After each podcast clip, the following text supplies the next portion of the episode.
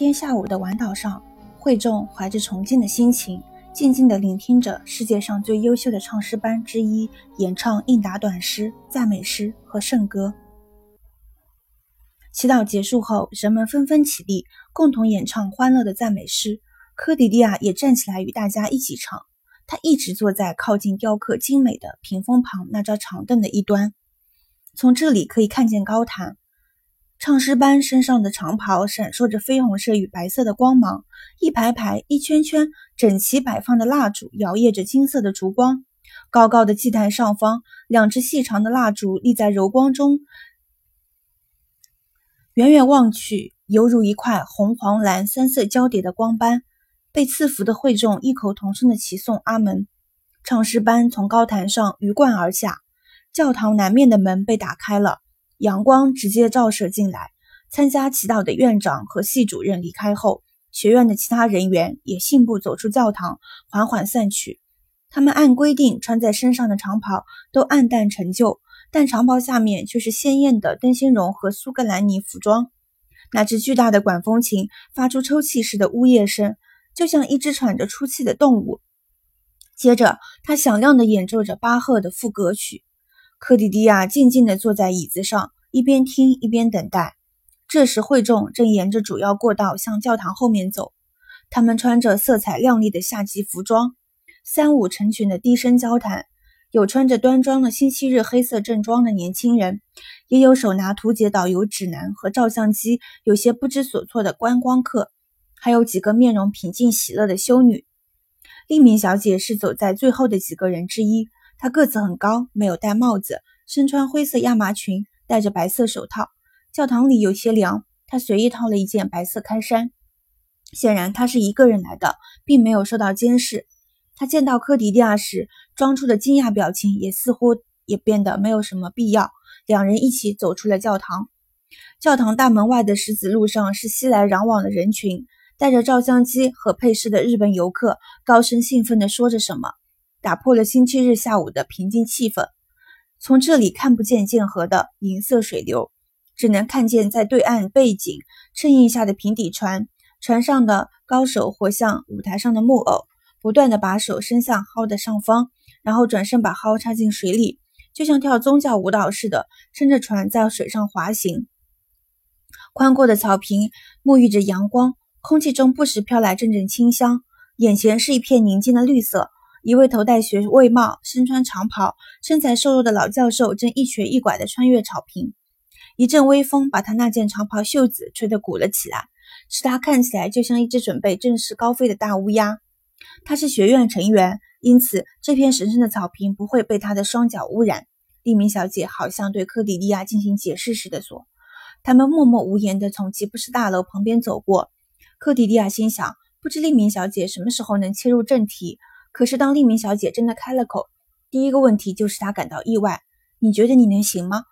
她感觉出弟弟科迪利亚的惊讶，不耐烦地加了一句：“侦探事务所，你能支撑下去吗？”我必须试一试。我也只会做这个工作。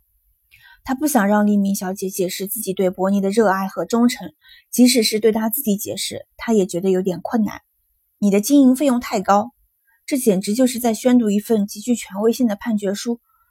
你说的是事务所和那辆迷你车吗？科迪利亚问道。是的，干你这一行的，我看不出单靠一个人跑外勤，怎么能挣到足够的钱来对付开支。你总不能既坐在办公室接待客户、打印各种信件文书，同时又外出办案吧？另外，我想你也请不起助手。现在是不行。我一直在想租用一个电话应答服务，这样就可以接单。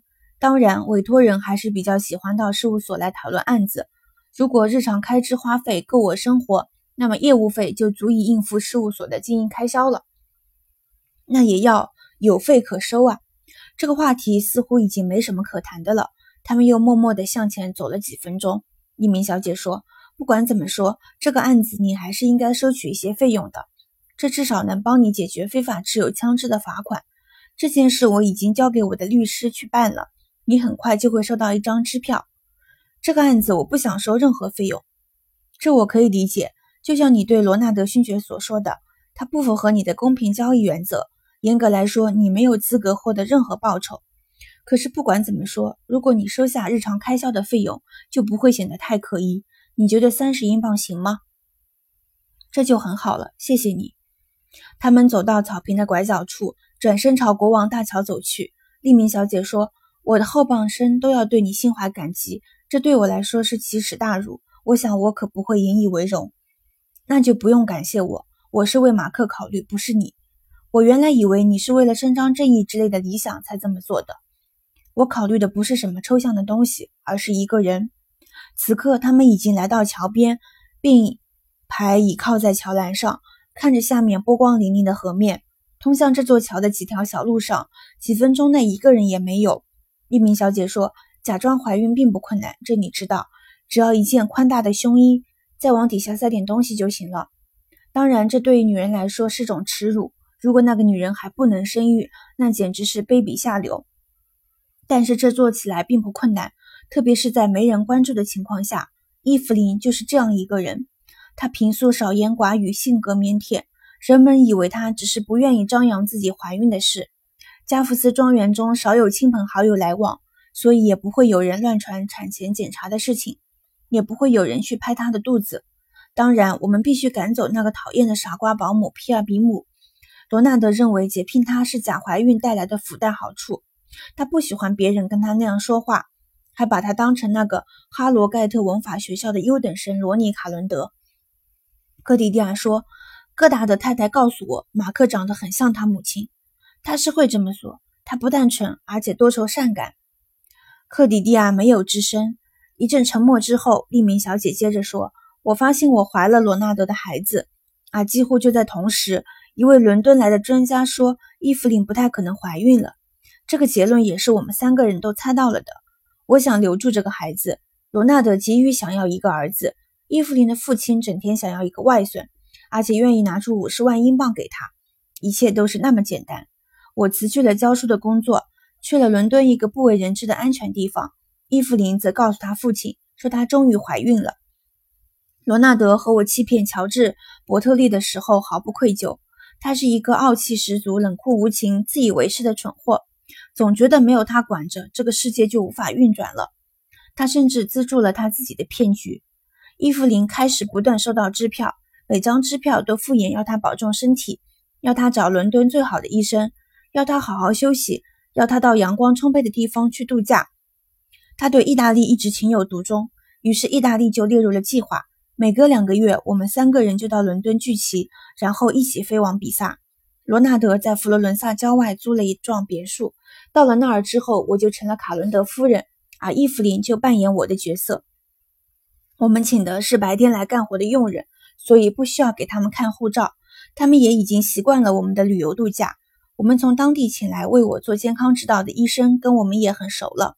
一个英国女士竟然对意大利如此钟情，一个月接一个月的来，直到快要临产，当地人感到受宠若惊。克迪迪亚问道：“可她是怎么做到的呢？和你们住在一个屋檐下，看着你和她的丈夫在一起，明知道你要生的是她的孩子，她怎么能够忍受呢？因为她爱罗纳德，如果失去他，她会受不了的。作为一个女人，她实在是不太成功。如果她失去丈夫，那还有什么呢？她不可能回到自己父亲的身边。再说了，我们给了她一份厚礼，那个孩子将属于她。”如果他拒绝，罗纳德就会抛弃他，跟他离婚，然后跟我结婚。我宁可离开他，哪怕去给人擦台阶。不是每个人都有擦台阶的本事，也不是每个人都有你那么强的道德感。伊芙琳是个虔诚的教徒，因此惯于自欺欺人。他让自己相信我们这样做对孩子是最好的。那他父亲呢？他难道就没有怀疑过？他对他的虔诚嗤之以鼻，而且一直如此。从心理上来说，他不可能一边厌恶他的前程，一边认为他有能力欺骗别人。更何况，他急着想要个外孙，根本不会想到那个孩子也许不是他的。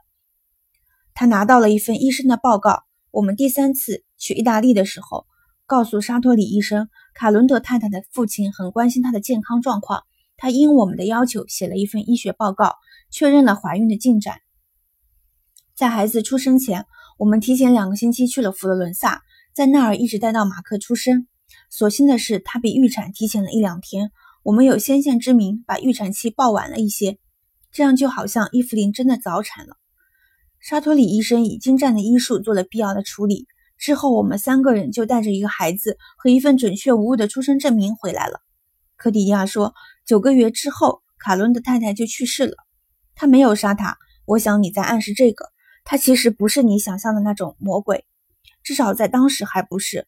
但从某种意义上说，确实是我们两个人毁了他。我们当时应该给他请个专科医生，那样肯定要比那个庸医格莱德温好得多。可是我们三个都很害怕，因为一位优秀的医生一定会发现他其实没有生过孩子。他本人也跟我们一样担心，并且坚持不要找其他医生。他逐渐开始喜欢上那个孩子了，于是他就这样死了，遗体被火化。我们以为从此就永远安全了。他临死前给马克留了遗言。就是他在祈祷书上胡乱涂写的那几个符号。他把自己的血型告诉了他。我们知道血型是个威胁。罗纳德给我们三个人都采血样检验过。不过自从他死了之后，我们连这个顾虑也没有了。